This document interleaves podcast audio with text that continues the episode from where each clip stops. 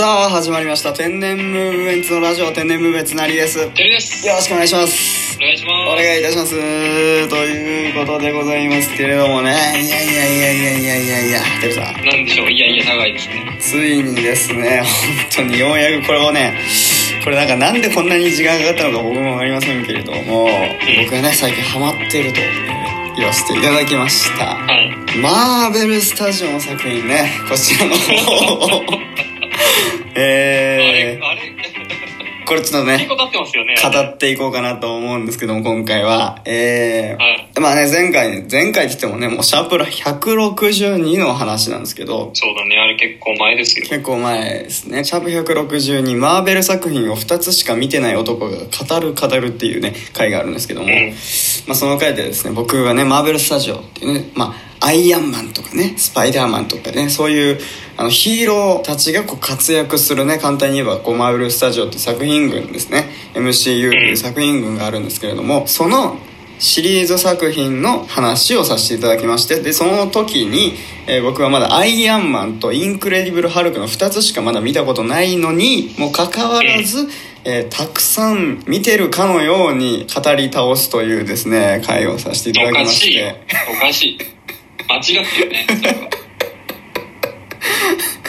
そしてですね、まあ、マーベルスタジオの作品もう何十作品ね、もうじゅうねんぐらい歴史もねあるんじゃないかなと思うんですけども、うん、そうだね、じゅうねん以上かな、相当本数出てますね。うん、そうそうそう。まあ今年もね、えー、引き続き作品も、えー、続編たくさん出てますけれども、それをね徐々に徐々にこの天然ムーブメンツラジオで僕も全然見たことない、まだふたつしか見たことないから、これからいっこずつこう公開順にね、えー、公開した年順にこう見ていって、ひとつずつまあみんなでね、なんかこうマーベルのこと知っていけたらいいなみたいなね、あの会をさせていただきまして、うんうん、はい、ぜひねそれはいい企画だと思います。そうそうそうそう。でアイアンマンとインクレディブルハルクに続く、えー、作品みっつめの公開年順に言うと、えー、アイアンマンツーですよ、次だと、うんうん、という話でエンディングを終わらせていただきまして、アイアンマンツーの話を次は、えー、見たらしますのでっていうね、えー、お話をして早いっかげつ、えー、経ちましたけれども、えー、ようやくですね、うん、アイアンマンツーを見まして遅いねにじかんで見れるじゃない。まあね、っていうのもね、あの別に見てたんですけど、ちょっとあの話すタイミングがなかなかこうあのなくてですね、ここまでの間ちょっといっかげつぐらいかかってしまったんですけど、そのオンエア的にね、まあちょっとね、もういよいよようやく喋っていこうかなと思いますし、あと勝手にですけども、これあの作品を見てこのラジオで喋るっていうのが僕ワンセットでね動こうかなと勝手に僕の中でルール決めてるんで、えー、このアイアンマンツーを見てもラジオでアイアンマンツーのことを喋んないと次の作品が見れないっていう勝手な僕のルール縛りも設けてますんで、勝手にえ本当勝手ですね。しなくてもいいですけどねなのでアイアンマンツーの次はですね、公開年順でいうとマイティー・ソーっていう作品なんですけども、そのマイティー・ソー、早くマイティー・ソー見たいんだけれども、えー、このラジオで喋ってないので、えー、できるだけこのラジオで喋るのはもうアイアンマンツーだけをまでしか見てない自分で喋りたいわけですよ、こっちは。うん、まあそうね、まあ後々何があるか分かっちゃうとちょっとニュアンス変わっちゃうかもしれない。ニュアンス変わっちゃうみたいなのもあるし、なんかこう新鮮な、ね、気持ちでこう語れないので、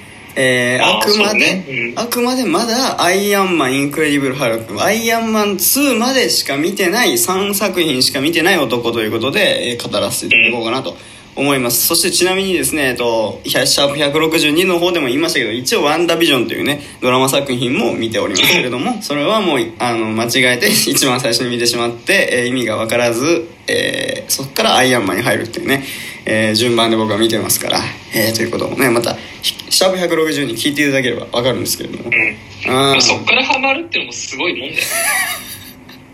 ねうん、王道じゃん、邪道だもんまあね、いやでもそれでもね好きにならせるっていう、やっぱマーベルシリーズは素晴らしい、素晴らしいですよ、マーベル作品はね、うん、まあ、かなりワンダビジョンは結構ね不思議な感じの構成というか、あれもなんというか演出もありますんで、初見の方は割とこう入りやすいような、えー、内容というか展開になってるのもあの多分あったと思うんですけども、まあそれは見ないとわからないっていうね、ワンダビジョンっていうことではありますけど、まあそれでもワンダビジョンわかんないことがたくさんあったので、そのワンダビジョンの謎を解くために僕はアイアンマンから今一から見始めてるっていうね。いやー、ワンダビジョンの話続くのに今年終わるかしら。終わんないだろうね。終わるかしらとね。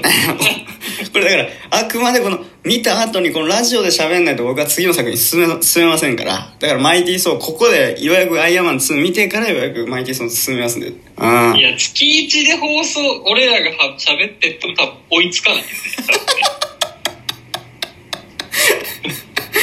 いやーこれね困ったもんだなと思いながら、まだねこんなにも見たいのにまだみっつめしか見てないっていうね、これありまして、この期間長すぎて僕アイアンマンツーね に,さん 回見ましたけど、本当にねすごいあまりにもすっごい昔だから忘れてるからね結構ねあまりにも喋れなすぎてね、本当あ喋れなすぎてというかその喋れるタイミングがなかったんで、この入れ入れる隙間がなかったんで、その放送回に、あいやじゃあ先見ろよって僕は言いたい誰もね貸すよね君に書きようと思ってないんですよ。いや僕もね早く喋りたかったんですけど、他にやんないといけない企画がちょっといっぱいあったんでちょっとなかなかできなかったんですけど、ようやくアイアンマンと喋れるということで喋らせていただこうかなということで、いやぜひねその話を聞きたいです。どういう感情になったかっていうね、そうそうそうそう喋らせていただこうって感想を持ちかそう、うん、ね喋り喋らせていただこうって言ってからもうごふんろっぷん経ってるんですけど、これまずいなと思いながらねまずいいつ喋るんだっていうねもうエピソード次に行きます我々もっていうことになっておりますけれども、まあねあのまあめちゃめちゃもうだからアイアンマンツーも本当にもう見まして、まあね、うん、これ面白い面白いやっぱこうこれはアイアンマンツーだなっていうねいやこれはアイアンマンツーだな、やっぱりね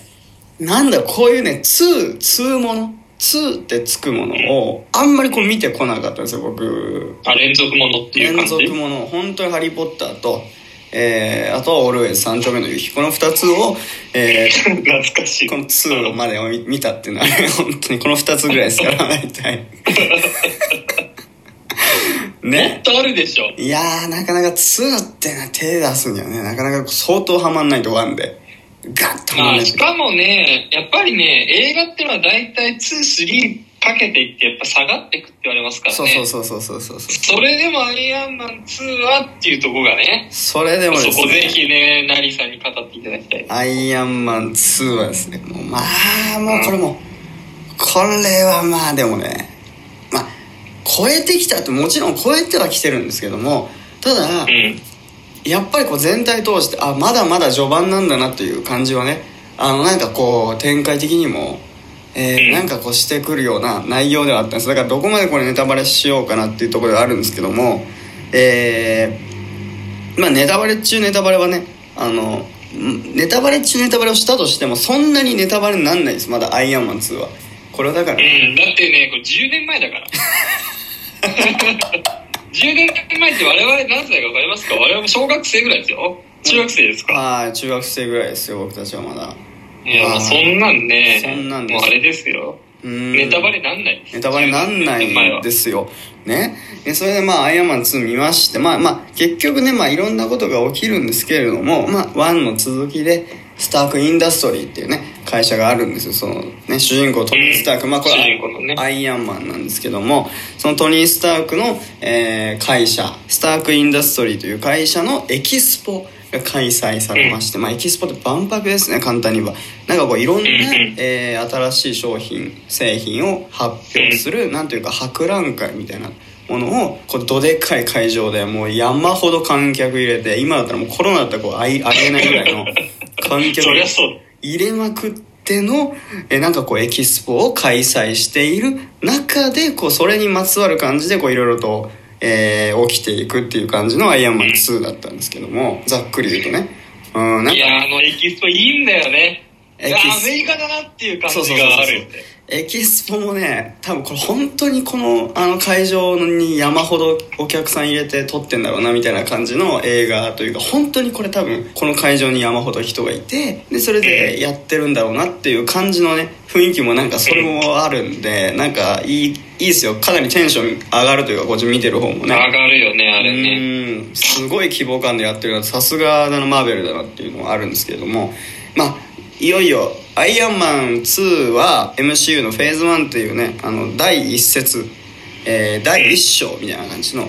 えー、これはアベンジャー、アベンジャーズに続く感じでこうストーリーが続いていくんですけども、いよいよこの最後の最後でアイアンマンが、えー、アベンジャーズに入ることが一応決定するっていう、えー、終わり方で一応終わるっていう、うん、っていうアイアンマンツーだったんですよ。でまあまあ、まあ、それもねもうネタバレっていうかもう、もうそもそもアベンジャーズ自体がもうじゅうねんぐらい前の映画ですからもう、もうアイアンマン2がアイアンマン2じゃないアイアンマンがアベンジャーズに入ってるなんてもう誰しもが知ってるので、まあ、そんなことは別にネタバレにならないんですけど、まあ、アイアンマンツーではまあ一応アベンジャーズ入りが決定して終わるっていう流れの内容であります。でただこの内容を僕が言ったところで多分 見, 見るとめちゃくちゃ面白いんで、えー、これはぜひね見ていただきたい。まだ見てない方はね、まあ、全然これ別に何のネタバレもなってないんでこれ見ていただきたいなと思うんですけど、僕がねやっぱこういろいろ注目したところでこれ本筋にはあんま関わんないのかもしかしたらこう関わってくるのかなって、まだアイアンマンツーまでしか見てない男としてのこれ考察じゃないですけど、これなんだこれ、まあ、いいね聞きたいね。てか考察っていうかこれそもそもなんだこれっていうねツッコミどころみたいなところなんですけど、